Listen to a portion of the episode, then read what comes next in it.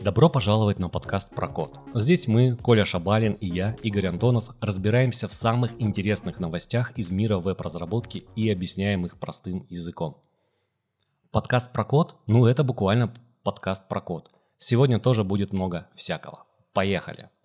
Но из чего же мы начнем сегодняшний выпуск нашего замечательного подкаста? Наверное, начнем с обновлений и по традиции начнем с браузеров. Тем более на этой недельке обновился Firefox, хоть я и не пользуюсь Firefox на постоянку, это для меня второй запасной браузер, в котором я тестирую изменения, проверяю, как работает код, он же должен работать в Firefox.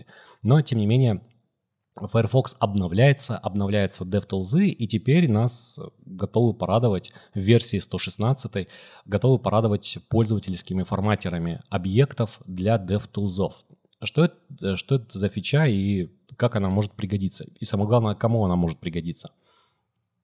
В первую очередь, это возможность пригодиться, конечно же, разработчикам и в большей мере разработчикам всевозможных библиотек, фреймворков, и она позволяет буквально переопределить форматеры, то есть условно, как будет представлен объект какой-либо в консоли, чтобы его можно было облагородить, сделать более, не знаю, там, читабельным, более заметным и так далее. Все это теперь можно сделать и в Firefox. Напомню, что подобная возможность в Google Chrome уже была достаточно давненько, и некоторые фреймворки, ну, например, тот же самый Angular, эту штуку активно используют, и теперь она будет работать и в, и в Firefox. Чтобы ей воспользоваться, необходимо эту функцию активировать, то есть зайти в настройки, найти флаг Enable Custom Formatters, Formatters, и после этого они станут доступны, поддерживаться, и если какая-то библиотечка, фреймворк или даже, возможно, ваш код, который вы пишете и настраиваете кастомные форматеры для ваших объектов, они будут отображаться, они будут отображаться красиво, ну, в общем, все, как вы сделаете.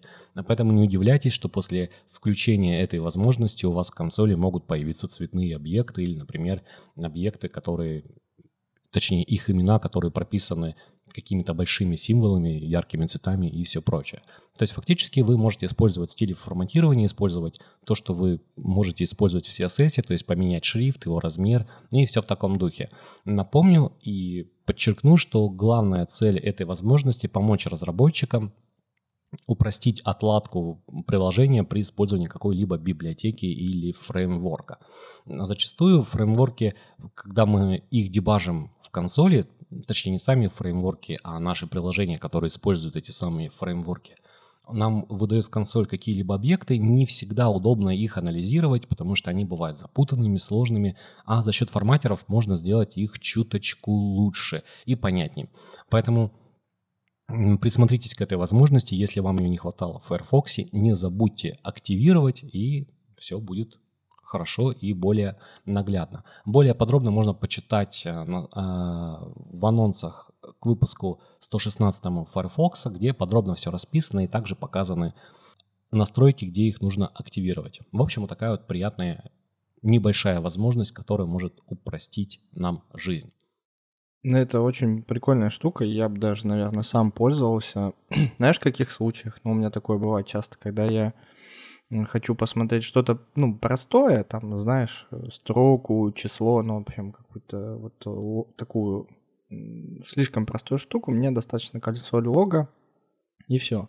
А когда ты начинаешь погружаться в другие вещи, там, я не знаю, в кас- кастомные ивенты делаешь, у него там объект, ты можешь его сам создать, он может быть вложенным, да, либо тот же самый JSON мы от сервера получаем, и он может быть, ну, супер вложенным, там, двойная, тройная, четверная вложенность а то и больше. Я так с такими штуками часто сталкиваюсь, потому что занимаюсь всяким там парсингом данных э, и сложением это все в JSON, и очень сложно иногда смотреть. Там раскрой сначала одну ветку, потом вторую ветку, ну, стандартного, скажем так, консоль-лога. А тут, получается, можно написать, что если у тебя это объект, если этот объект очень вложенный, то сделай это таким образом. Если он маленький, там, одноуровневый, плоский, в общем, то сделай это другим образом. То есть можно повлиять. Самое классное, знаешь, что еще, что мне лично понравилось, то, что mm. здесь можно использовать CSS-свойства. Ну да. И это вообще круть какая-то. Там можно прям Есть свойство дисплей, то есть мы уже можем, не знаю уж какие значения он поддержит, допустим, grid и flex. Ну это же круто, это мощь. Сразу можно так э, визуально показать, что ого-го. Есть, э, что есть color, ну это круто, подсветить там красненьким и зелененьким, что здесь все хорошо, здесь все плохо, или сереньким там. Э, очень много CSS свойств по работе с текстами, ну там Word, White Space и так далее. Есть транзишены. Тут, конечно, для меня удивление, потому что переходы, для чего там нужно, непонятно. То есть, если есть транзишн, то, наверное, есть какие-то стейты, ну, типа hover, active и так далее, и так далее, и так далее. В общем, немножко непонятно конкретно для чего здесь это CSS-свойство. Вот, в общем, особенно фоны, есть фоны, можно разделять. Видимо, там есть какие-то дивы, ну, такие виртуальные, которые создаются. Ты можешь там левой секции сделать один фон, правой секции другой фон. А, кстати, знаешь, что еще? Из-за того, что есть дисплей, ты можешь указать значение table и сделать себе таблицу получается, и внутрь там погрузиться, и дальше как-то себе секции отделить, там TH, ну, хедер какой-то и непосредственно контент. Ну, в общем, те, кто делают библиотеки, те, кто хотят показывать какие-то данные, это прям для привлечения внимания хорошо. А mm-hmm. еще бывает, э, крупные компании развлекаются следующим образом. Если ты заходишь в консоль, они тебе пишут, о, не хочешь поработать у нас тестировщиком? Добавляю туда ссылку, и можно тоже как-то привлечь внимание, там, знаешь, по... побольше сделать шрифты, покрасочнее их сделать, и там, типа, о, а зачем ты на нашем сайте открыл консоль? Ты какой-то баг, что ли, обнаружил? Давай как нам тестировщиком тогда иди, раз ты уж такой. Прикольная штука. Но а, еще добавлю, что на самом деле уже существуют, ну, для хромов, в частности, существуют уже готовые различные форматеры, то есть кто-то их распространяет прям в виде обычных пакетов, да, в open source, и уже какая-то проблема решена, их можно к себе подключить и, как говорится, ну, как говорится, использовать. И есть вот, например, форматеры, называется Vector DevTools, который прямо буквально в консоли может рисовать э, анимацию, да, где у нас что-то двигается в виде вектора, там, ну, я имею в виду какие-то векторы, такие простенькие изображения, которые могут наглядно что-то продемонстрировать. Это прикольно. То же самое форматеры для работы с библиотекой э, Immutable. Ее часто используют в JavaScript. Там тоже есть форматеры, которые упрощают вывод и делают его более наглядным и читабельным. В общем, это прикольно. А вообще, вот ты когда рассказывал про console log метод, которым все часто пользуются, на самом деле консоль, она в принципе не такая простая, не такая бедная в DevTools. Есть множество полезных методов. Я вот буквально несколько месяцев назад готовил видео для своего канала про консоль, и я когда залез просто в документацию, чтобы вспомнить, что еще есть, и просто подсобрать материал, увидеть то, что я, чем я сам не пользуюсь, там оказалось, в принципе, довольно-таки много. Многими я пользуюсь по умолчанию, но многие вещи еще есть, которыми можно пользоваться в определенных случаях. Поэтому здесь хочется, наверное, добавить, что нужно следить за развитием браузеров, следить за развитием DevTools и все эти новые практики стараться потихонечку применять в своих проектах. Они же создаются не просто так, они повышают нашу продуктивность, где-то что-то упрощают, поэтому нужно не забывать и, соответственно, их применять в своей работе. Присмотритесь к пользовательским форматерам объектов в Firefox, и если вы никогда с ними не сталкивались в Google Chrome, то самое время пройти, изучить и начать применять это в своей практике. Ну что, на этом новости не заканчиваются, и несколько выпусков назад мы вам рассказывали про маленький, я бы сказал, даже микрофреймворк, который называется OneJS. Это простейший фреймворк, который больше, я бы сказал, написан для тренировки, для знакомства с какими-то отдельными возможностями, ну, вообще просто понимать, как работают подобные штуки. Вот. Он не зависит э, ни от какого-либо большого фреймворка, не зависит от библиотеки и просто позволяет вам использовать JSX, э, то, что вы привыкли использовать в React, и строить на основе этого дерево компонентов, дерево элементов в доме, и он работает ну максимально быстро. И работает не просто быстро, но еще и совсем маленького размера. То есть он в GZIP его размер составляет меньше, меньше килобайта. 0,9 килобайт, если быть точным. Вот такой вот проект, он называется OneJS. Я не помню, в каком выпуске мы про него рассказывали, но что самое важное, что продукт был не заброшен, точнее не продукт, а проект. Был не заброшен, он обновился до версии 1.0, да, первая версия, как говорится, можно смело использовать.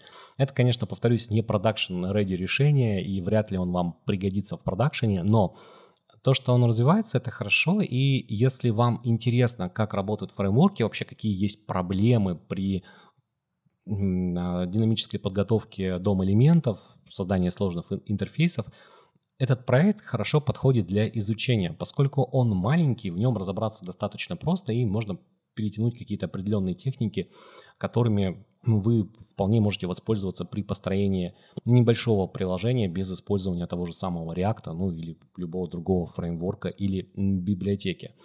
Проект жив и, повторюсь, наверное, самое важное, он принесет пользу с точки зрения исследовательской, изучите, как он работает, какие подходы применяются, ну и где-то вы это себе точно сможете применить и на практике. В общем, проект развивается, и это очень интересно. Ты, Коля, успел его посмотреть или нет?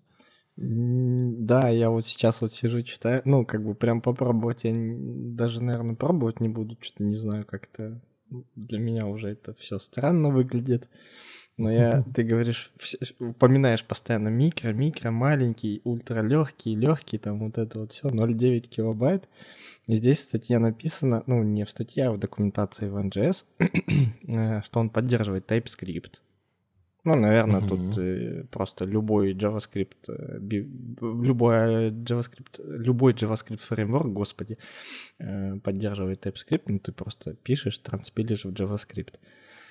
Вот. Э, а самое интересное для меня была фраза в самом конце практически, что у NGS 4 основные функции и 4 вспомогательные. То есть изучить этот фреймворк можно не то что за час, наверное, минут за, ну, 20 там, потыкать, попробовать, поднять. Mm-hmm. Поэтому, да, если вы хотите с какими-то действительно базовыми штуками, для чего вообще нужны фреймворки, такой, знаете, демо-проект создать и попробовать узнать, что такое методы, что такое API, как с ними взаимодействовать. И тут есть экзамплы, ну, то есть примеры использования в NGS, вот их повторить, и как-то вот какой-то вектор в голове появится. А, вот для чего фреймворки, ну, в общем. Поэтому, да, в этом случае можете прям попробовать. Я думаю, что много времени у вас это не займет, один вечерочек потратьте и станет еще... чуть лучше. Мне еще нравится, что, в принципе, проект, он а, свеженький, он сам по себе кодовая база маленькая, ну, 0,9 килобайт это, как говорится, решает. И удобно смотреть changelog, удобно исследовать э, кодовую базу по комитам. И вот в первой версии они немножечко переработали сам по себе дизайн API, то есть сделали его где-то более наглядным, где-то его улучшили. И это тоже с точки зрения обучения, изучения того, как строить подобные вещи, это, мне кажется, полезная штука. Если вы смотрели его раньше, когда мы только про него рассказывали и пробовали, и помните какой-то как API, как он был, но если даже не смотрели, не слушали и не пробовали, всегда можно посмотреть э, версии по комитам, что там поменялось. Но это как раз-таки еще, один, еще одна возможность посмотреть, как меняется API подобных штук, какие есть удачные решения, какие неудачные решения. Ну и, как говорится, намотать себе на ус и потом использовать эти знания, когда вы будете сами конструировать свой публичный API у какой-либо библиотечки или у какого-либо, не знаю, там какой-то класс вы будете писать. А все это полезно и как раз-таки навыки позволяют вам прокачать. Поэтому, если не смотрели, обратите внимание, времени много не займет, но можно посмотреть, как такие штуки устроены и какие у них есть полезности.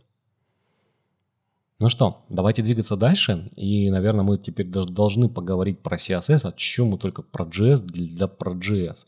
И в CSS у нас есть вопрос, про который хотелось бы поговорить и обсудить, это функция repeat. Я вот когда слышу функцию repeat, я прям начинаю думать про программирование, про циклы. Коля, это что такое? Это то, цикл в CSS? Это циклы, но, но не в CSS, эти циклы в...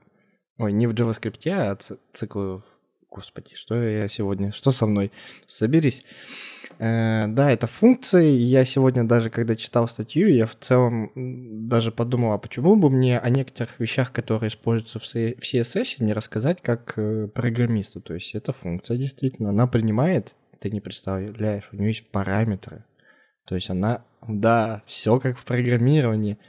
Ну и в целом, если посмотреть на эту функцию, то да, это действительно функция как программистская штука, и тут мы уже приближаемся, наверное, к тому, что мы верстальщики программируем наши интерфейсы, как бы это странно не звучало. Но, тем не менее, на этой неделе вышла статья, которая посвящена этой функции repeat, которая используется в гридах. И, казалось бы, с одной стороны, да господи, функция и функция, что там всего лишь два параметра, что про нее рассказывать.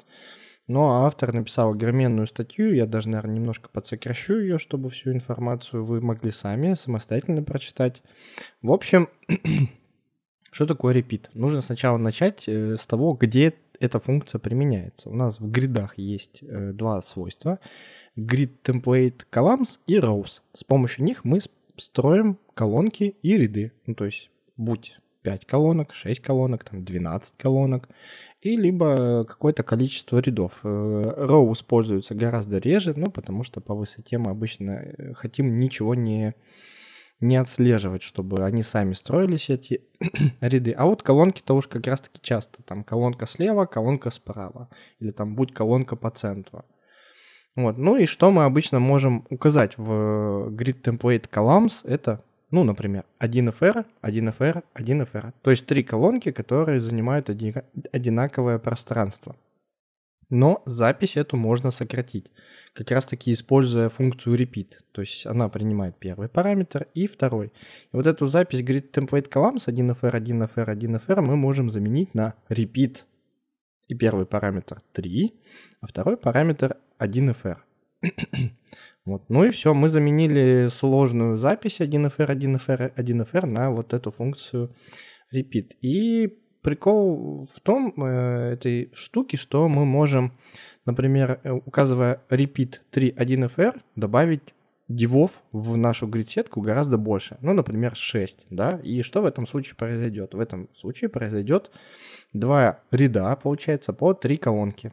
То есть он автоматически это дело все распределит, но это, в принципе, не именно прерогатива работы repeat, но подразумевает, что три колонки, они будут повторяться друг за другом, то есть будут расти ряды. Ну а теперь хочется подробнее рассказать про саму функцию repeat. Функция repeat принимает два параметра. Первый параметр – это количество, то есть сколько у нас колонок будет, ну, либо рядов а второй это дорожки. Ну и тут, конечно же, имеется в виду либо столбцы, либо строки, потому что, опять же, непонятно, где репит будет использоваться, поэтому применяется такой общий термин дорожки. Ну и, собственно, про количество хочется рассказать. Это первый параметр. Там может быть одно из трех значений. Это либо 1, 2, 3, то есть конкретное количество колонок, либо автофит или автофил. Автофит и автофил — это тоже про количество дорожек, но уже с автоматическим распределением в зависимости от доступного места. То есть может быть два а, или там три колонки, а сузили экран и получилось две колонки. Ну, потому что просто-напросто не, не поместилось. Второй параметр — это дорожки.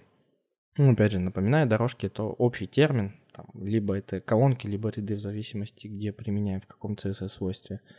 И там множество у нас значений оно принимает. Допустим, фракции те же самые, которые я упомянул. Пиксель, емы, проценты, ч даже может применять, про которые я уже несколько выпусков подряд рассказывал.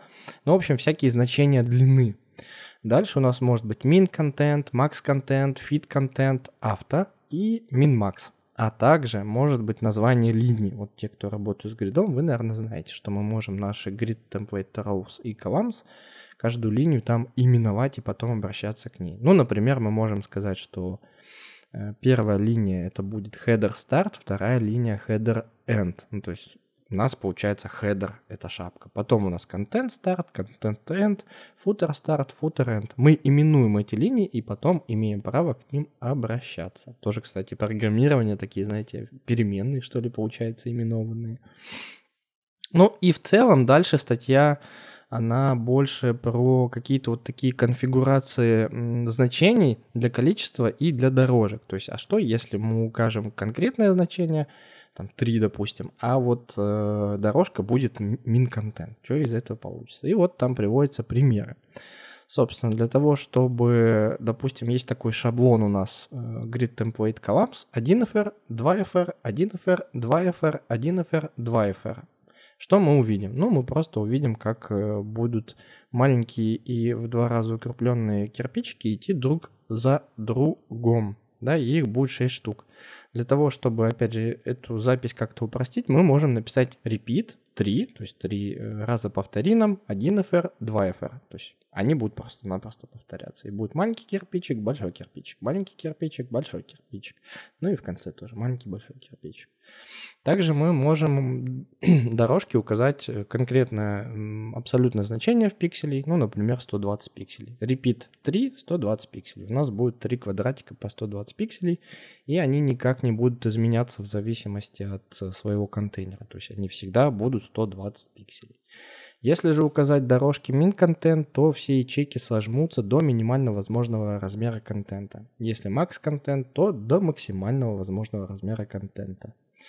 Также можно указать значение авто и, например, в статье как раз-таки приводится пример, чем отличается авто от фракций. Там есть классный пример, когда мы говорим repeat 3, то есть сколько у нас будет дорожек, 3 э, раза повторения чего – авто, пробел 1FR, то есть по две колонки, получается 6 колонок. И там как раз-таки видно отличие, как работает авто и как работает одна фракция. И получается, что авто это максимальное значение от макс контента, то есть займи сколько ты можешь в зависимости от того, сколько у тебя контента есть по максимальной величине этого контента. А при сужении уменьшается до min контент, то есть такая получается авто оно занимает как можно больше места, но ужимается до минимально возможного количества. А фракциям остается вот э, как-то крошечки вот да есть. У нас остается пустое пространство в зависимости от макс-контента, по контенту, собственно. И вот осталось пустое пространство. И теперь оно поровну распределяется между тремя колонками. Ну, потому что три раза повтори, авто 1FR. И получается три колонки по 1FR у нас есть точно, и они будут одинаковые, потому что распределяться равномерно. Есть также значение для дорожки min-max, оно принимает два значения, то есть у нас получается repeat 3, min-max, и это тоже функция, она принимает тоже два значения, минимальное и максимальное значение. И для min-max рекомендуется использовать хотя бы одно значение длины, ну там пиксель, фракцию, процент и так далее. И стараться не использовать min-контент и max-контент одновременно. То есть мы не можем указать, ну точнее можем, но не рекомендуется. Min-max и первое значение min-контент, а потом max-контент. Следующее значение это fit-контент. Я, наверное, тут уже всех уже испугал этими значениями. Это, конечно же, лучше в статье посмотреть, там с визуальными примерами. Но хочется все-таки проговорить, что есть отличия, в них нужно разбираться. Ну, в общем, следующее значение это content. Принимает он единственный аргумент. В статье применен э, значение 120 пикселей. И content представляет из себя максимальный размер, до которого может вырасти дорожка. То есть больше 120 не, не станет, но может быть уже. И, собственно, дальше статья уже хочет э, нам рассказать про то, э, как работать с количествами. Я сейчас проговорил все про дорожки. Э, а про количество, собственно, у нас есть цельные значения, там один или два или три, то есть сколько колонок у нас будет. Но есть автоматические значения, это автофит и автофил. Собственно, если мы укажем grid template columns repeat автофит 150 пикселей, то элементы, которые не помещаются на одной строке, они перемещаются на следующую. Понимаете, да? То есть у нас там первый элемент идет, он 150, второй элемент, он идет 150, третий элемент такой, хоп, я уже не помещаюсь в родительский контейнер. У меня там 100 пикселей всего лишь осталось. Он такой, ну ладно, значит создам следующий ряд. Если мы э, изменим здесь автофит на автофил, то мы не увидим разницы, потому что в этих условиях они оба делают одно и то же. Различия между ними становятся очевидными только при особых обстоятельствах. Ну, например, когда мы будем использовать min-max, и то там нужно очень сильно погрузиться и понять, в чем же все-таки их отличие. Собственно, дальше и приводится пример, как э, будет работать автофит и автофил с этим минмаксом. Ну, допустим, минмакс мы можем указать от 200 пикселей, то есть от минимального значения 200 пикселей до максимального значения одна фракция. И что в этом случае сделает э, дочерний элемент div? Он должен быть как минимум, получается, 200 пикселей в ширину.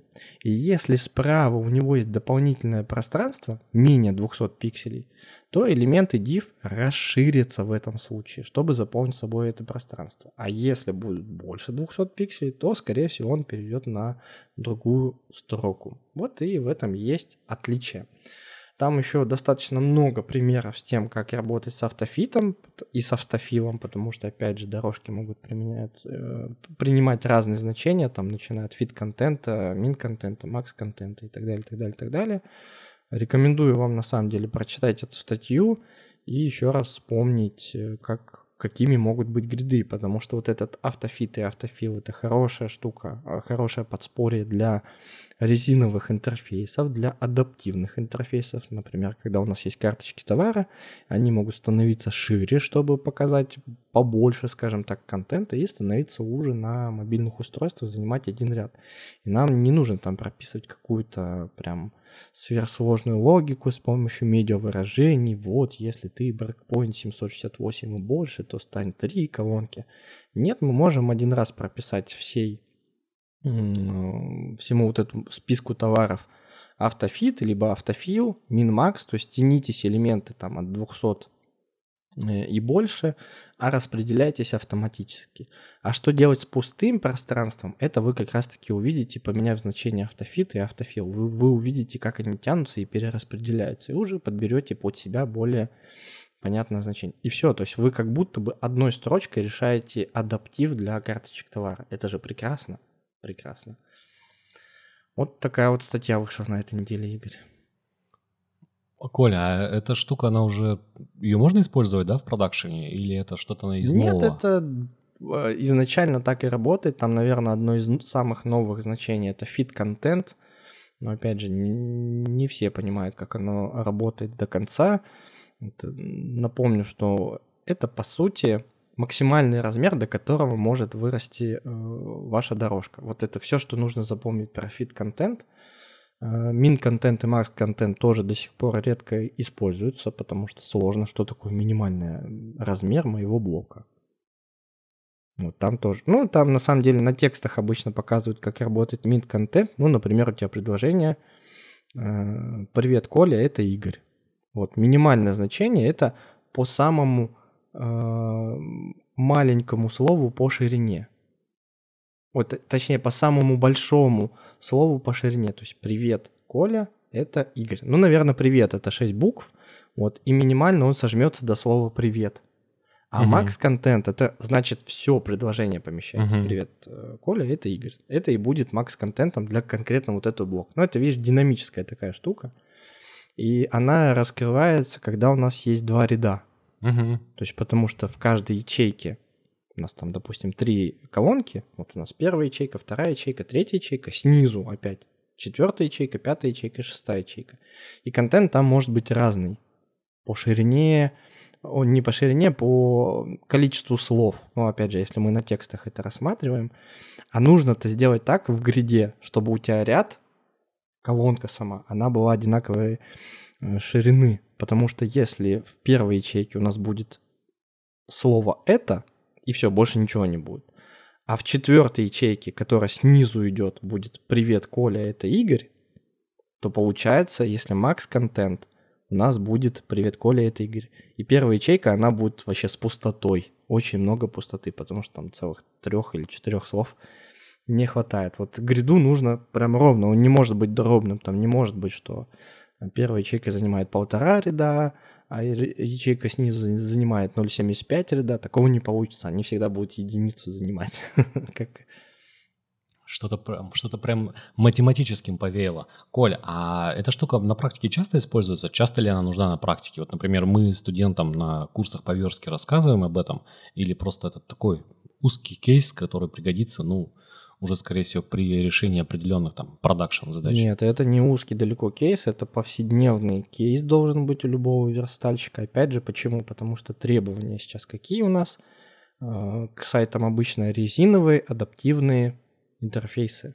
Ну, то есть уже статический сайт сложно придумать. У нас наш HTML1 статический сайт только по одной причине. Студенты начинают, ну, вот только начинают учиться, они даже не знают, вот, что такое селектор, а что такое тег То есть там, конечно же, это все слишком сложно будет, там это понятно, а вот уже на следующем курсе уже адаптивные интерфейсы, опять же, это требования рынка, и там вполне бери, используй в повседневности. Опять же, сами гриды, они чем и хороши, тем, что они забирают на себя вот эту работу, вот эту мозголомку с этими брейкпоинтами, там, с какими-то перестроениями, потому что брейкпоинт это что э, в медиазапросе? Это viewport, то есть вот у меня viewport такой, поэтому перестройтесь. А по сути сейчас логика, она меняется. Вот у меня контента столько, ну там мало или много, теперь перестройся там от количества этого контента. У меня контент узкий, у меня контент широкий. Вот так интерфейс перестройся, чтобы вашему пользователю было удобно читать эти тексты. Поэтому нет, это повседневная штука, давнишняя, это не rocket science. Если еще плохо разбираетесь в гридах, в интернете прям миллион статей про гриды, как они работают. Тут главное, конечно пробовать. Я бы вам рекомендовал попробовать как раз-таки на карточках товара. Просто создайте там, 10 карточек товара и поставьте перед ними требования, что минимальный размер у них 320 пикселей, а максимальный размер, ну вот подберите там одна фракция, либо там 50%, что-то такое, поиграйтесь и проиграйтесь как раз-таки с этими автофилами, автофитами, минмаксами и так далее, так далее, так далее. И вы таким образом как раз-таки решите проблему, ну, точнее, не проблему, а требования резинового адаптивного интерфейса. Да, много всего полезного, поэтому статью надо точно почитать, а, разобраться, и если вы не применяли функцию repeat, ну, наверное, пора ее применять. Так это да, это только про функцию repeat, представляешь, а там про гриды-то еще, ого, можно сколько рассказать. А мне кажется, в IT это, в принципе, и вообще в программировании, в верстке, мне кажется, это абсолютно нормально, что даже когда ты смотришь на какую-то простую вещь, то если начать копать глубоко, там выясняется множество нюансов, и можно, как говорится, зарыться. Никогда не забуду, когда мы активно обсуждали со студентами разницу между циклами for each, ну, я имею в виду перебирающими методами mm-hmm. массивов и циклами for. И там действительно, если начинаешь копать, если начинаешь погружаться, смотреть на тесты и все прочее, узнавать, как эти методы работают под капотом, то там можно, не знаю, можно целую лекцию по этому поводу прочитать. Поэтому мир IT, даже если кажется, что все знаешь, то просто нужно посмотреть немножко глубже и узнаешь, что на самом деле еще можно много куда копать. Я, честно сказать, сам до недавнего времени, там полгода, наверное, назад тоже использовал forEach до э, for. Э, вот, и только вот эти всякие ваши форины, форофы, вот это все недавно начал использовать. И я буквально задался вопросом, типа, чем они вот глобально отличаются. И где-то на Хабре, по-моему, нашел то ли статью, то ли даже комментарий, и там сказали, если вам не нужны индексы при переборе, то используйте флоров и успокойтесь. Я такой, спасибо. И все, у меня постоянно там перебираю какие-нибудь объекты, форов, там массивы, форов, и все как бы, все прекрасно. Так и начал пользоваться. Ну да, нюансов на самом деле много, поэтому что, чтобы во всех погрузиться, это надо, не знаю, много времени, много копать, и зачастую незнание этих нюансов, оно никак не влияет на решение каких-то продуктовых задач. Есть, конечно, исключительные ситуации, где-то это может потом а, вылиться во что-то более серьезное, но в целом э, можно вполне себе комфортно жить и не зная каких-то таких подкапотных вещей. Ну да ладно, давайте тогда двигаться дальше. Мы про repeat поняли, функция чрезвычайно важна. Применять ее не так просто, как может показаться на первый взгляд в статье все это рассказано, есть визуализация, поэтому читайте. А мы давайте передвигаться на сторону бэкэнда, а то мы только про фронтенд, да про фронтенд, форматеры, всякие фреймворки э, для UI. А давайте теперь про бэкэнд немного. И что мы делаем на бэкэнде чаще всего? Ну, понятное дело, что мы используем Node.js, она пока не обновилась, поэтому про ноду нечего рассказать, но когда мы пишем свой бэкэнд, мы часто взаимодействуем с базами данных. Это прям таки, наверное, самый частый кейс, что если у нас есть какой-то сервис, если мы делаем какую-то API то нам нужна база данных, где мы будем хранить данные, где мы будем эти данные получать всевозможными способами фильтровать и все прочее. И когда мы работаем с базами данных, у нас всегда есть выбор. Мы либо используем NoSQL решение, ну, например, MongoDB, либо используем а, реляционные базы данных, которые, как говорится, уже привычны и хорошо справляются со своими задачами. Так вот, когда мы работаем с базой данных, особенно если э, речь идет вот о первоначальном входе, то всегда применяется, ну, точнее не всегда, наверное, чаще всего применяются какие-либо ORM. И ORM — это отдельный класс инструментов, которые позволяют нам использовать объекты при работе с базами данных. Э, в чем заключается нюанс? Когда мы пишем наш код, мы часто используем для этого объекты. Ну, например, у нас есть сущность пользователь, и нам понятно, это объект, у него могут быть какие-то свойства, он может быть там древовидным, там у него могут быть какие-то вложенные объекты и так далее. Но если мы говорим, что этот объект нужно сохранить в реляционной базе данных, то у нас там что используется? Плоские таблицы. И наверняка информация о пользователе может храниться в разных таблицах, потому что есть такие ну, характеристики, например, как адрес, которые в принципе не зависят напрямую к, к сущности пользователя, то есть она может вполне эта информация существовать отдельно. И если мы подходим к нормализации наших данных, то есть приводим к базу до пятой нормальной формы, то у нас все это разнесено по табличкам, мы используем связи, ну и так далее. И что получается, что у нас есть в нашем коде объект, нам его нужно сохранить в базу данных, расписать там по разным табличкам, да, ну в зависимости от структуры этого объекта. И э, потом нужно как-то эти данные получить из этих табличек, они же у нас будут опять же плоскими, и на выходе нужно получить тот самый объект, с которым мы дальше будем работать. И вот для решения такой задачи как раз-таки существует класс инструментов, который называется ORM, Object Relation Mapping, который нам как раз-таки позволяет объекты а, замапить на плоские таблицы. А потом, когда мы получаем данные в обратную сторону, создать эти самые объекты. И получается вроде бы все хорошо. Мы думаем, продолжаем думать объектами, а эти инструменты под капотом выполняют немножко магии и делают то, что, скорее всего, пришлось бы делать нам ручками иначе. Какой плюс от этих инструментов? Ну, во-первых, снимается с разработчика прям большая когнитивная нагрузка, то есть не надо погружаться а, в нюансы, как нам потом получить объекты из э, плоского набора данных. А во-вторых, это избавляет разработчиков, если мы говорим про реляционные базы данных, избавляет от изучения языка э, SQL, то есть языка структурных запросов. И я бы здесь, конечно, поставил бы символ звездочков, в плане избавляет, потому что, несмотря на все те вещи, которые делает ORM за вас и избавляет фактически от применения SQL, все равно есть ряд задач, где решить их с помощью SQL гораздо проще, чем использовать инструменты в виде ORM. Ну, просто потому что запрос написать проще, особенно если мы говорим про сложный запрос. Я вот студентам всегда привожу пример. Попробуйте э, рассчитать заработную плату и решить это средствами того же самого ORM, чтобы получить хороший SQL-запрос, который все это сделает. Здесь может показаться, что задача слишком простая, но если посмотреть на российское законодательство, да, или законодательство любой другой страны, там очень много возникает нюансов в расчетах, и так просто такую задачку сходу не решить. И если, опять же, посмотреть какие-то готовые решения, то там, где используется SQL, то мы там видим многоэтажные SQL-запросы, и перевести это на ORM, ну, было бы прям совсем крайне сложно и непродуктивно. Так вот, один из популярных решений для Node.js э, в качестве ORM является Prisma. Это не единственное решение, есть другие ORM для Node.js, но Prisma, она сейчас вот набирает активную популярность, много у нее появляется фанатов, много пользователей, много разработчиков хотят просто контрибьютить в призму, потому что она выглядит неплохо. Это раз, она type-safe, полностью готова для использования с TypeScript, и она как раз-таки делает многие вещи автоматически, ну, в частности, генерирует типы, и поэтому, когда мы работаем с базой данных, мы по факту не очень-то сильно заботимся о типах. Мы добавляем новые модели, создаем миграции, да, поддержка миграции также есть в призме, и при обновлении клиента для работы с базой клиента это условно говоря, отдельный пакет, отдельный объект, который нам позволяет взаимодействовать с базой из нашего кода. Сразу типы обновляются, автоматом генерируются, и мы об этом, в принципе, не думаем.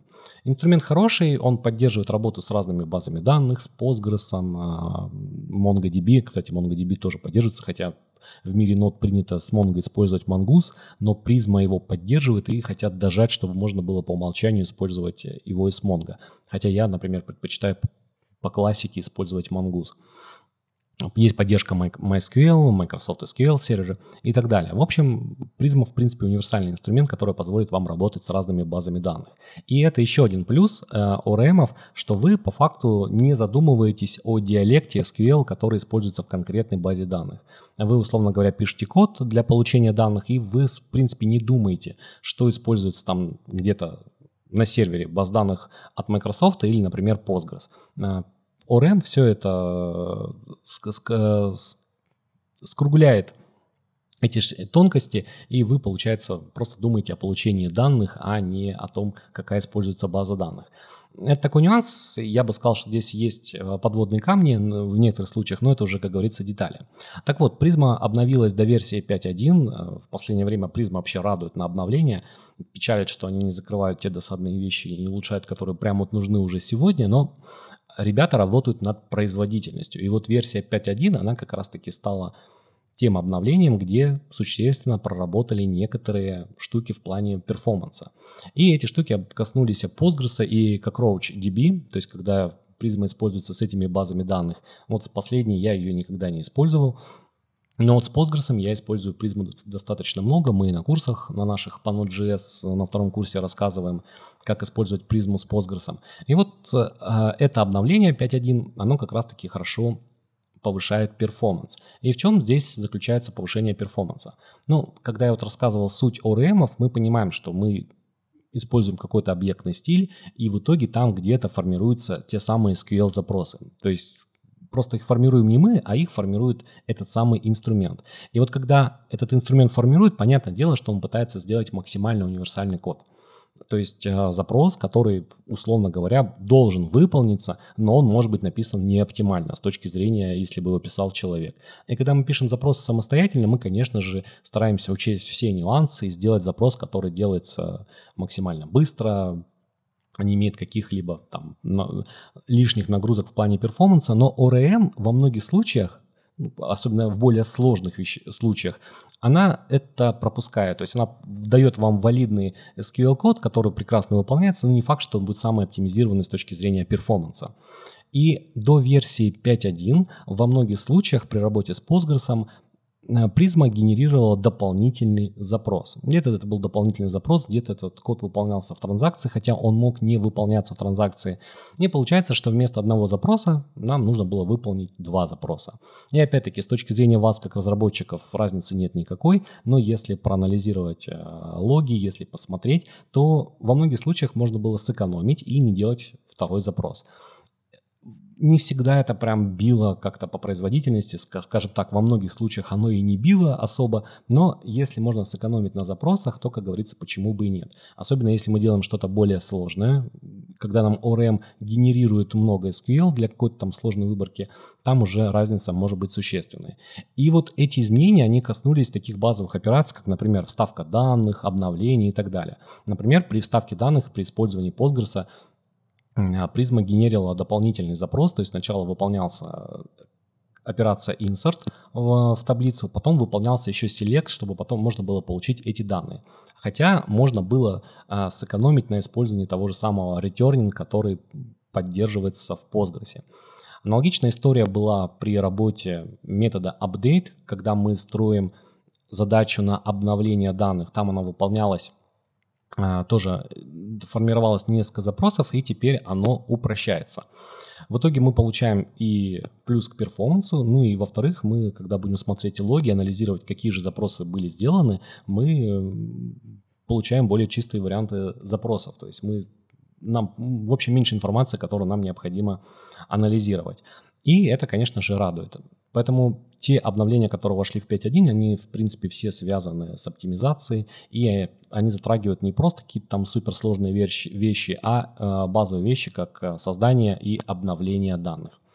Вот, поэтому призма развивается, это радует, и будем продолжать использовать. Слушай, ты так хорошо рассказал про призму, потому что я так призма и призма 5.1.0 и 5.1.0, и ты так все и про ORM рассказал, такой, господи, я теперь наконец-то все понимаю. И про и про зарплату рассказал, такой, господи, да, это действительно сложная задача такая, не из легких. И про базы данных, что фиг знает, какая там база данных, и ORM на себя берет всю эту штуку. э, формирования запросов. я лишь наслаждаюсь своим JavaScript, я так понимаю, да, там примерно такой синтаксис. И, ну да, то есть... Угу. И я как фронтендер, опять же, живу в своей экосистеме, и все, что я делаю, это я наслаждаюсь своей работой. Знаешь, что мне еще понравилось, Игорь, пока ты рассказывал? Угу. Я даже думаю, наконец-таки, вот тот момент, когда я могу с этими базами данных по -по поработать. Потому что до этого я работал с MySQL, и я помню, первое, с чем я столкнулся, это как раз-таки с типами, что там могут быть большие числа, маленькие числа, большие там чары, маленькие чары. Тебе нужно это все зарезервировать, а в нашем динамическом JavaScript ничего такого нет. Там не надо ничего резервировать. Ты как бы записывай, читай, и все как бы. Ты на эти вопросы не можешь э, как бы ответить, если ты JavaScript разработчик, а тут получается описывая типы в базе данных самой, а ты обязан это, собственно, сделать э, при создании. И как раз-таки Призма берет это на себя, всю эту работу, я так понимаю, с типами, она сама готова узнать, разузнать за тебя и выставить, и ты там в TypeScript это все, эти типы переймешь как-то, видимо, будешь работать. Это классно. А вторая вот вещь, что меня зацепило, это то, что в организации Призма есть репозиторий, который называется Studio. Там прям написано Modern Database IDE. То есть у тебя есть IDE для того, чтобы работать с этой базой данных, и оно в вебе работает, ну, насколько я по скриншоту виду, вижу, ты просто запускаешь npx Prisma Studio, все, все, ты видишь, ты можешь тыкать, видимо, изменять что-то, сохранять, и это все вручную происходит не с помощью кода. Ну, то есть всегда приятно, и даже в WebStorm, и в, в этом, как, как у них большая IDE называется, у JetBrains. Идея? Иде, идея, да. А, там же тоже есть э, коннект к базе данных, где ты можешь прям визуально посмотреть, в чем ты там ковыряешься. Вот это всегда упрощает написание SQL запросов, но тут, видимо, их писать не надо, они сами там формируются, но, по крайней мере, ты видишь, с чем ты работаешь, это круто. А тут, получается, не в вашем редакторе кода, а вот прям отдельный веб-сайт, ну, грубо говоря, да, где у вас ваша же база данных тут же показывается, и вам гораздо более удобнее с этим работать. Это прям пушка. Я тут просто недавно тоже узнал, что задался вопросом про Vue, что там, как uh-huh. там сейчас с этим третьим Vue, и оказалось, что на главной странице документации вьюшной там есть Vue IDE. И, ш- Она, что видимо, делает? построена на...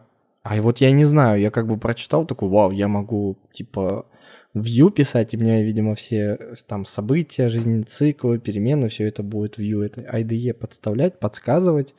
Ну, как будто бы, знаешь, это мощный плагин для VS Code. И mm-hmm. мне кажется, у них за основу взят VS Code, они просто поверх накрутили э, свою... Ну, опять же, я не знаю, но выглядит примерно так. Угу. Вот, и здесь вот всякие такие IDE-шки э, появляются для баз данных именно в веб-версии, потому что, по сути, VS Code это же тоже веб. Вот, и это круто. Ну да, а Prisma в этом плане хороша, у них, в принципе, неплохой CLI, который автоматизирует многие штуки, особенно типовые, там, что-то там создать, сделать, это, это прямо-таки неплохо. Что касается таких инструментов, как Prisma Studio, это, конечно, неплохо, но на практике не так часто ими пользуешься, потому что все-таки, когда ты там описываешь новые модели, ты это в любом случае делаешь в коде, чтобы оно все, ну, чтобы были потом созданы миграции, чтобы потом были созданы какие-то э, таблицы в базе данных и так далее. Но это прикольные инструменты для исследования базы, то есть когда ты только приходишь на проект, чтобы понять, как что устроено. И да, да, да. да, и во многих случаях это может, ну, не знаю, там, избавить от использование каких-то отдельных тулзов для работы с базой. Но на практике, ну, я часто пользуюсь инструментами от Postgres, то есть pgadmin, который идет в составе Postgres, если мы говорим про Postgres, и уже более специализированные вещи, которые нужны для работы с базой. Кстати, вот этот JetBrains ты упоминал, у них есть хороший инструмент, называется Data Grip, он чертовски дорогой, но если когда работаешь в enterprise, как правило, он там есть, и он, конечно, упрощает взаимодействие с базой и вот все в таком духе. Для Visual Studio Code, если вы работаете именно в нем, то для призмы также доступно официальное расширение, которое, во-первых, вам поможет подсветить э, синтаксис. Э, напомню, что когда мы проектируем базу данных в контексте Prisma, мы описываем все наши модели, используем для этого TOML-like синтаксис. Э, мы создаем отдельный файл, Prisma схема, и там, соответственно, описываем все модельчики, в, э, используя toml синтаксис, который чем-то напоминает GraphQL. Ну, во всяком случае, когда я с призмой столкнулся, мне это сразу же напомнило именно GraphQL. вот. И для VS Code есть соответствующее решение, которое, во-первых, и автоматизирует часть действий, связанных с использованием CLI, ну и, конечно же, подсветка синтаксиса и валидация этих самых схем. Одна из таких э, болей, которые присутствуют при работе с Prisma, ребята все собираются это починить, это как раз-таки использование одного единственного файла для описания всех моделей. На основе этого файла потом будут генерированы миграции, ну и, соответственно, будут сгенерированы запросы на основе которых будут в базе данных созданы таблицы.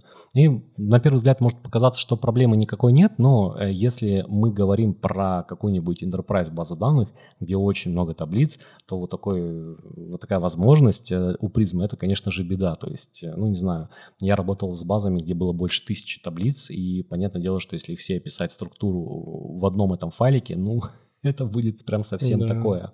Есть неофициальные решения, называется Prisma Merge и так далее, которые позволяют все это дело разбивать, потом склеивать в один, э, чтобы упростить вот это как раз-таки взаимодействие с файликом. Но у них есть проблема, что когда мы начинаем делать такую разбивку, там появляется сложность в валидации всего этого, потому что есть отсылки к разным сущностям, когда мы проектируем связи и все вот это мы начинаем страдать от валидации. Поэтому, во всяком случае, тот же самый Prisma Merge, он работает по принципу, он сначала все собирает, потом уже валидирует. И получается, ну, не всегда точно показывает ошибки, в каком месте ошибся, и, ну, работать с этим сложновато. Ну и, само собой, отваливаются официальные плагины в том же самом VS Code. А так решение прикольное, особенно если база данных небольшая, там какой-нибудь, ну, не знаю, типовой сервис, где там немножечко таблиц, то это э, прям таки хорошо. Но если мы говорим в плане enterprise, то тут все, конечно, становится сложнее. И когда вот там в базе больше тысячи таблиц, э, ну, прям такое. Вот на, на том проекте призма не использовалась, поэтому я не могу сказать, как она вот будет себя вести в таком виде, в таком виде, особенно касательно описания модели. Но думаю, что будет это не очень. Не очень, да. Ну что, тогда давай двигаться дальше, и у нас опять-таки на этом обновления не кончаются. Что-то все в нашем мире э, веба и вообще бэкэнда, который мы пишем на веб-технологиях, на JavaScript, все постоянно что-то меняется, и вот появился недавно относительно недавно новый бандлер, и, честно сказать, я еще на практике не успел попробовать. Читал анонс, посмотрел доку на официальном сайте, но пока не попробовал, поэтому какой-то свой опыт сказать не могу и поделиться мне особо нечем, кроме как рассказать про сам этот бандлер. Бандлер называется T-SAP, я не знаю, как он правильно читается, может быть SUP, э, ну, может быть Мне кажется, это знаешь, как читается? TS-UP, ну, типа может TypeScript. Наверное, как-то так. Да, скорее, скорее всего. Ну, тут нет тут разделения, поэтому не уверен. Но мне твой вариант, Коля, больше нравится. TSAP.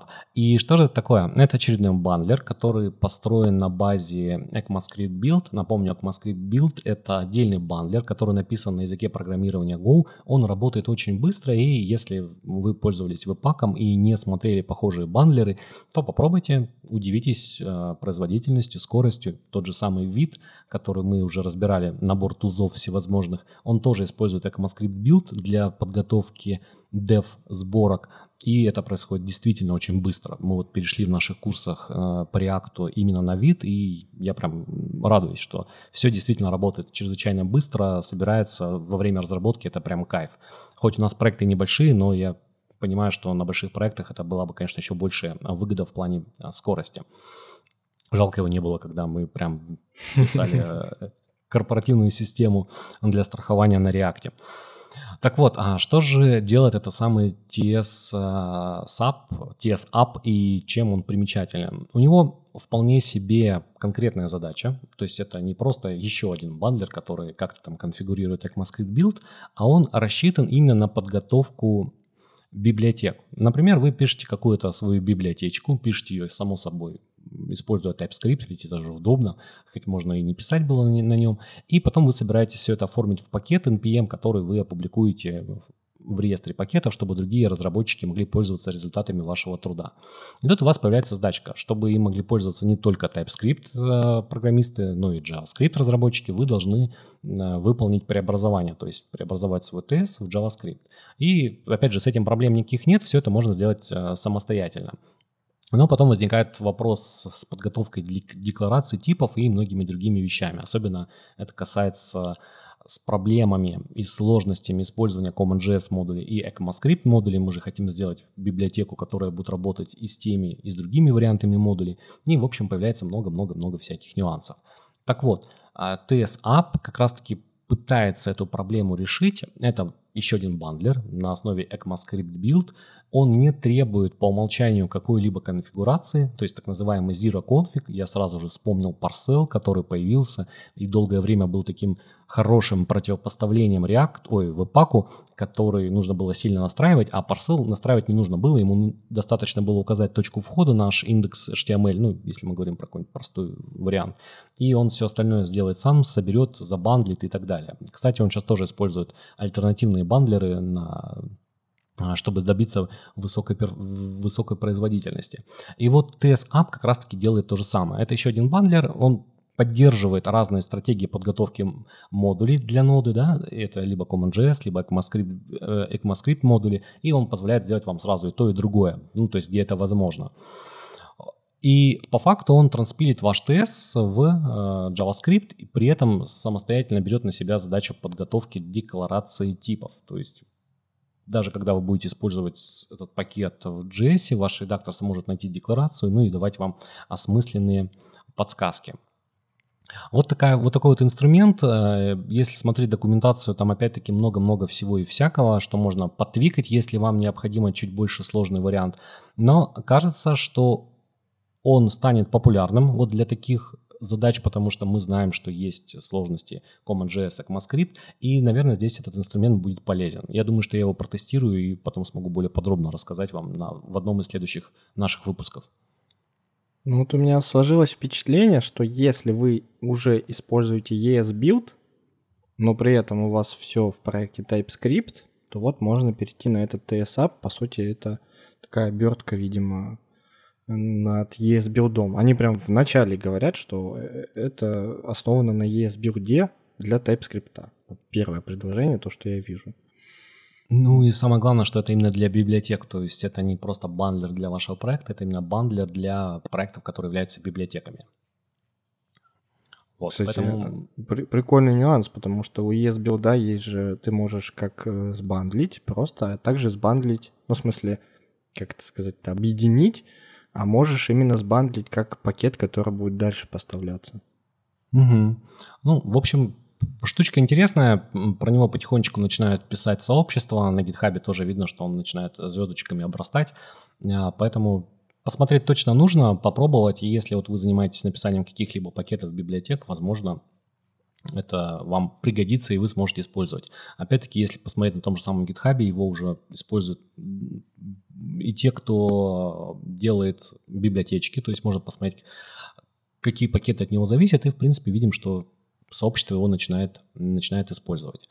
Поэтому присмотритесь, во всяком случае будьте в курсе, что такая штука есть, и, возможно, когда вы будете делать свою первую библиотеку, а может быть и не первую, вы как раз-таки воспользуетесь этим инструментом и сможете себе сэкономить время. Вот, когда читаешь про одной, очередной такой инструмент, э, то кажется, блин, сколько же в нашем наборе уже должно быть инструментов, чтобы решать какие-то задачи. Вот прям диву даешься, что мир веба, мир JavaScript настолько сильно развивается и бурно, что не успеваешь следить за всякими этими новыми инструментами. Я думаю, что с CSS ситуация аналогична. Вот сегодня мы поговорили про repeat, а тут же еще есть нюансы, связанные с анимацией, анимацией прокруток в CSS. И здесь тоже, наверное, не все так сильно просто и очевидно. Коль, ты какую-то прочитал статью интересную по этому поводу. Расскажи. Да, гуглы принесли классную статью, но в целом я уже давно тоже про это говорил, что скоро, вот скоро, скоро появится у нас новая API. Она как JavaScript, так и в HTML, в CSS работает. Это анимации для скроллинга. Ну, в общем, частая задача есть такая, присутствует у верстальщиков и даже у фронтенд разработчиков, когда у нас анимация, она привязана к скроллу. То есть мы начинаем передвигаться по нашему сайту ниже, ниже, ниже, и у нас происходят какие-то анимации, появляются какие-нибудь цветочки там распускаются, потом ниже скроллим он начинает завидать, потом оттуда появляется оса какая-нибудь, она улетает дальше и так далее, так далее, так далее. В общем, задача типичная, понятная и решается обычно просто килобайтами JavaScript библиотек каких-нибудь подключаемых. Вот, и веб-стандарты решили, что пора решать эту проблему нативными способами, и в новом 115 или, возможно, даже 116 хроме вы уже все это дело с новыми CSS-свойствами можете попробовать. И это очень круто. Я вам рекомендую, что это только все зарождается, только появляется. Возможно, там куча багов каких-то произойдет. Но спецификация уже давным написана, она уже имеет хорошие, скажем так, статусы. И просто попробуйте те примеры, которые есть в этой статье. Ну, ссылку вы найдете на YouTube, либо в других наших э, социальных сетях. Так вот, собственно, появилась спецификация Scroll Driving или Driven Animations, и она позволяет веб-разработчикам создавать богатые возможности прокрутки с помощью CSS. При этом используются два типа анимации. Первое – это анимация связана с прокруткой, анимация, которая возникает при прокрутке пользователем, и ее прогресс явно связан вот с прогрессом этой прокрутки. У нас есть, собственно, позиция прокрутки в начале, в конце, посередине. И вот как только у нас прогресс меняется, мы можем что-то сделать. Ну, например, тот же самый прогресс-бар прочитывания статьи, когда мы, знаете, скроллим, и у нас показывает, что вот вы 50% статьи прочитали. Вот это один из примеров. А второе – это анимация, основанная на видимости элемента, то есть анимация, возникающая при входе или выходе, или продвижении элемента по видимой области. То есть когда он перемещается именно в видимой области, опять же, с помощью какого-нибудь контейнера, в котором есть прокрутка. Ну, то есть все завязано на прокрутке. Ну и показан пример для реализации анимации с привязкой к прокрутке как раз-таки прогресс-бара, когда у нас сверху появляется полоса, и она увеличивается или уменьшается в зависимости от того, в какой части статьи мы показываемся. Там на самом деле несколько примеров. И для создания такой анимации с привязкой к прокрутке сначала задается анимация с помощью ключевых слов. Ну, keyframes, да, вы помните, что у нас есть начало, есть конец, там э, ну, в общем, помните, ту, я уже забыл, короче, в общем, направление вот это 0%, 100% мы указываем, что, собственно, нужно сделать. Ну и дальше эту анимацию мы добавляем к, к этому диву, и что нужно сделать дальше, собственно? Нам нужно задать направление, что оно идет слева направо, что у нас эта полоса, она увеличивается, ну, либо опять же уменьшается. А дальше, следующий этап, это как раз-таки связ... связывание с прогрессом прокрутки с помощью свойства Animation Timeline, там мы задаем значение scroll. Это такая функция, которая принимает э, несколько параметров. Мы можем сказать, что привязывайся к основной прокрутке, то есть прокрутке всего сайта. Мы же можем привязаться и к блоку какому-то, да, но в нашем примере, когда мы показываем процент прочитки статьи, мы привязываемся к основному, то есть крутовому, э, крутовой прокрутке. А дальше начинаем отслеживать ось. То есть либо она вертикальная, да, сверху вниз мы листаем, прокручиваем нашу страницу, либо горизонтально. Ну, в нашем случае она, конечно же, вертикальная, поэтому указываем блок. Это, кстати, к вопросу о э, логических свойствах. Помните, мы обсуждали, что как-то сейчас непонятно. И вот опять же, тот самый пример, когда у нас есть только логическое свойство. Либо блок, либо inline. То есть по горизонтали, либо по вертикали, если упростить. В общем, с э, Animation Timeline мы указываем, к какому скроллу мы там привязываемся. И чтобы применить анимацию к элементу Progress Bar, нам нужно задать свойство Animation Name, значение ключевого кадра. Мы уже описали его с помощью кейфрейма. А Animation Duration мы указываем авто, так как длительность будет как раз-таки определяться прогрессом прокрутки. Раньше мы могли указать там анимация длись одну секунду, да, там две секунды.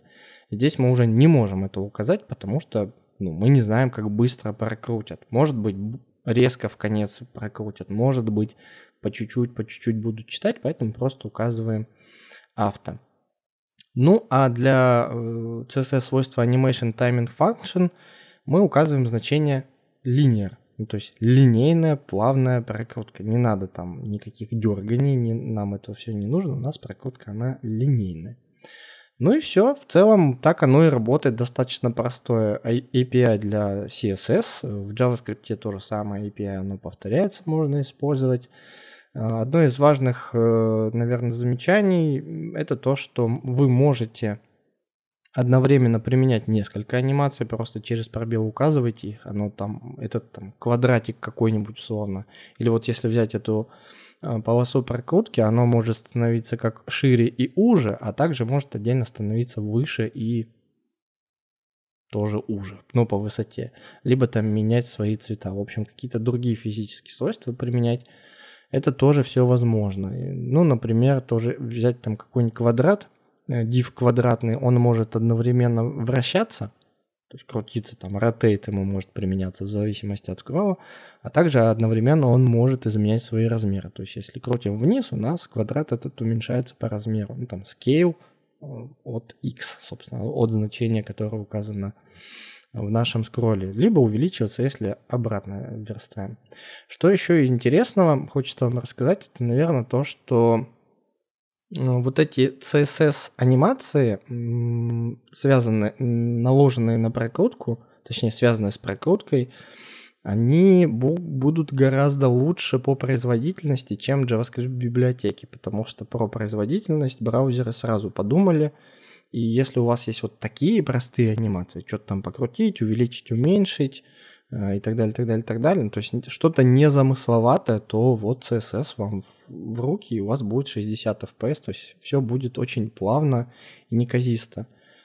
И также вы уменьшаете потребление памяти, ну, как бы кто об этом думает, да, в нашем современном вебе. В общем, более производительно, скажем так, и там всякие всевозможные библиотеки в виде GSAP или Animation CSS, э, которые бывают достаточно непроизводительными, мы можем их просто заменить на нативный CSS и API достаточно дружелюбный, скажем так. Опять же, почитайте статью, бродите сверху вниз, там пошагово добавляется каждое новое CSS значение, э, вот это animation что-то там, и видно, как просто сделать конкретные задачи. Просто вы даже можете их в своих проектах заменить, если у вас уже есть для, подключается для этого дополнительная библиотека. Просто удаляйте библиотеку, переписывайте на CSS. Хотя нет, наверное, нет. Это же только-только появилось в 115 храме. Забудьте, не было ничего. А как минимум попробуйте, это весело. Скоро все будет нативное, и, не нужно, и можно будет сэкономить на библиотеках. Действительно, библиотек приходится подключать столько пакетов отдельных, что диву даешься, сколько пролезает в бандл. Кстати, за бандлом всегда нужно за его размером следить и пользоваться, опять же, для этого специальными инструментами, вроде size limit и так далее. Ну, думаю, вы про это знаете и этим пользуетесь. Последнее, наверное, что мы сегодня разберем, анимация это чертовски круто. А, давайте разберем бойлерплейты. И, наверное, те, кто уже программирует давно, знают, что такое бойлерплейты, но в первую очередь здесь хочется ориентироваться на ребят, которые только входят в IT, и рассказать, что же такое бойлерплейты, какие они бывают и зачем они вообще нужны разработчику, эти самые бойлерплейты, и когда их нужно применять, и самое главное, для чего применять. Ну, давайте начнем наверное, с проблемы, что когда мы создаем какой-либо проект, нам нужно помимо того, что мы придумываем само название проекта, это, кстати, тоже достаточно сложная задача с точки зрения нагрузки на мозг, так еще нам нужно настроить базовые вещи, которые потом мы сможем использовать при разработке. И зачастую, когда мы начинаем это все настраивать, нам нужно столько сделать движений, то есть подключить линтер, поставить правила, подключить какой-нибудь editor config, подключить какие-то базовые пакеты, там React, какой-нибудь Tailwind CSS или там что-нибудь еще, настроить там прикомит хуки с использованием того же самого Husky и много-много-много всяких вещей. Если мы говорим про разработку там фронтенд приложения на React, то стек, который вам нужно установить в самом начале, он таки просто внушительный. И в этом, конечно же, нет никакой проблемы, но мы же все понимаем, что каждый раз повторять одни и те же действия, ну, прям таки не хочется. Есть всевозможные шаблоны, такие как, например, вид, то же самое, который вам предоставляет набор каких-то базовых инструментов. Но эти все шаблоны, они вам дают э, только основу, то есть сам инструмент, например, React, там, DevServer, и вот все. А если мы говорим про какие-то пакеты, это уже должны быть какие-то бойлерплейты. И вот мы медленно, наверное, подходим к самой теме бойлерплейта. То есть это какой-то набор, это какой-то шаблон, уже где есть все пакеты, есть все инструменты. И, в общем-то, все это соединено, настроено какими-то базовыми настройками, и вы это можете использовать для разработки проекта. Вы начинаете сразу разрабатывать проект, думать о проекте, а не вспоминать, какой же там вам нужно использовать state manager, как его настроить и так далее. Когда у вас несколько проектов, когда вот так вот вы, или там, не знаю, на потоке работаете, особенно в а, разработке, то такие штуки, они очень помогают и выручают. То есть вы каждый раз получаете свой набор пакетов.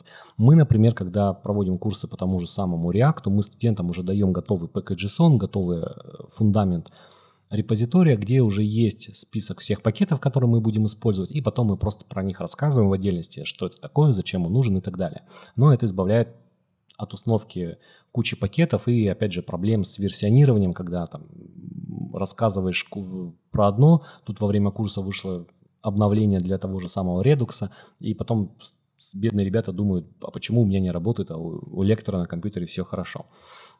Вот он, тот самый этот э, отмазка разработчика. На моей машине все работает.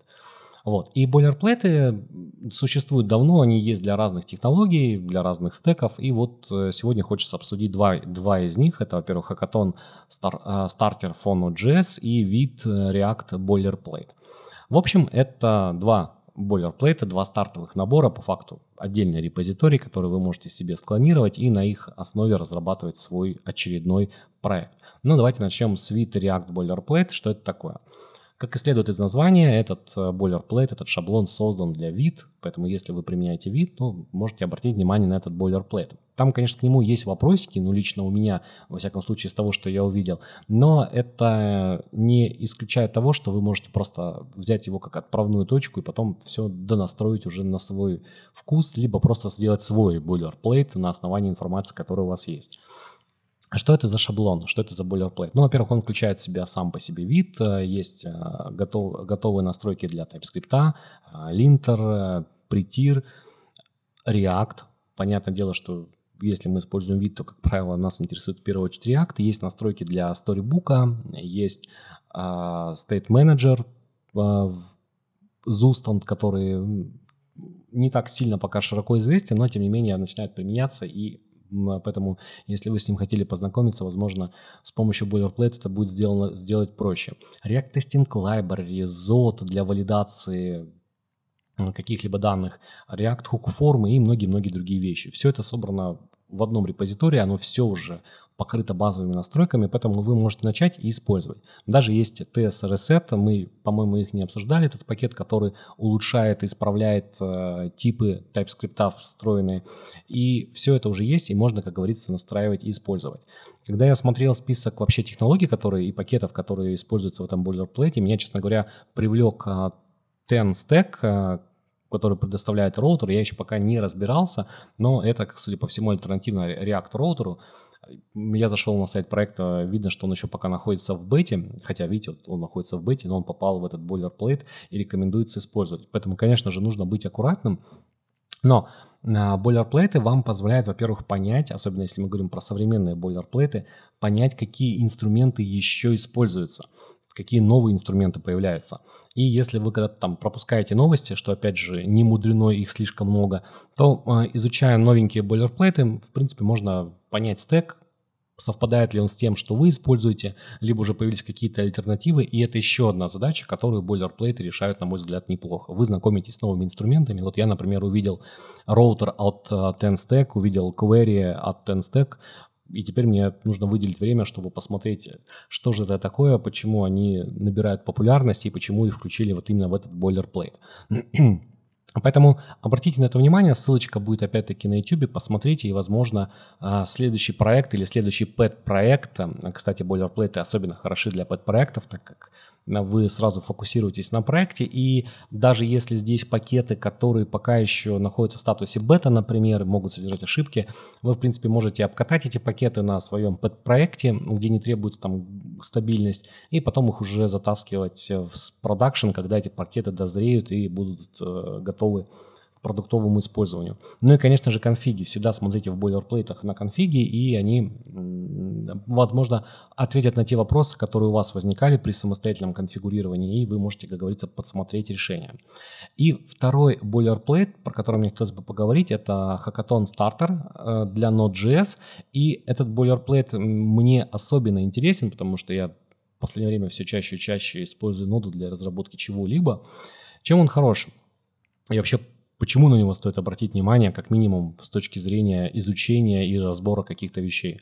Дело в том, что когда мы собираемся писать какой-то проект на ноде, нам приходится вообще выполнить много-много всяких рутинных действий, чтобы у нас появилась какая-то основа. Ну, например, вы хотите написать на, на том же самом хакатоне какой-то сервис, и у вас там наверняка будут задачи типа войти через какую-то социальную сеть или, например, ввести капчу для отправки формы. Ну и вот всякие такие вот тривиальные задачи для веб-проекта, которые повторяются от проекта к проекту.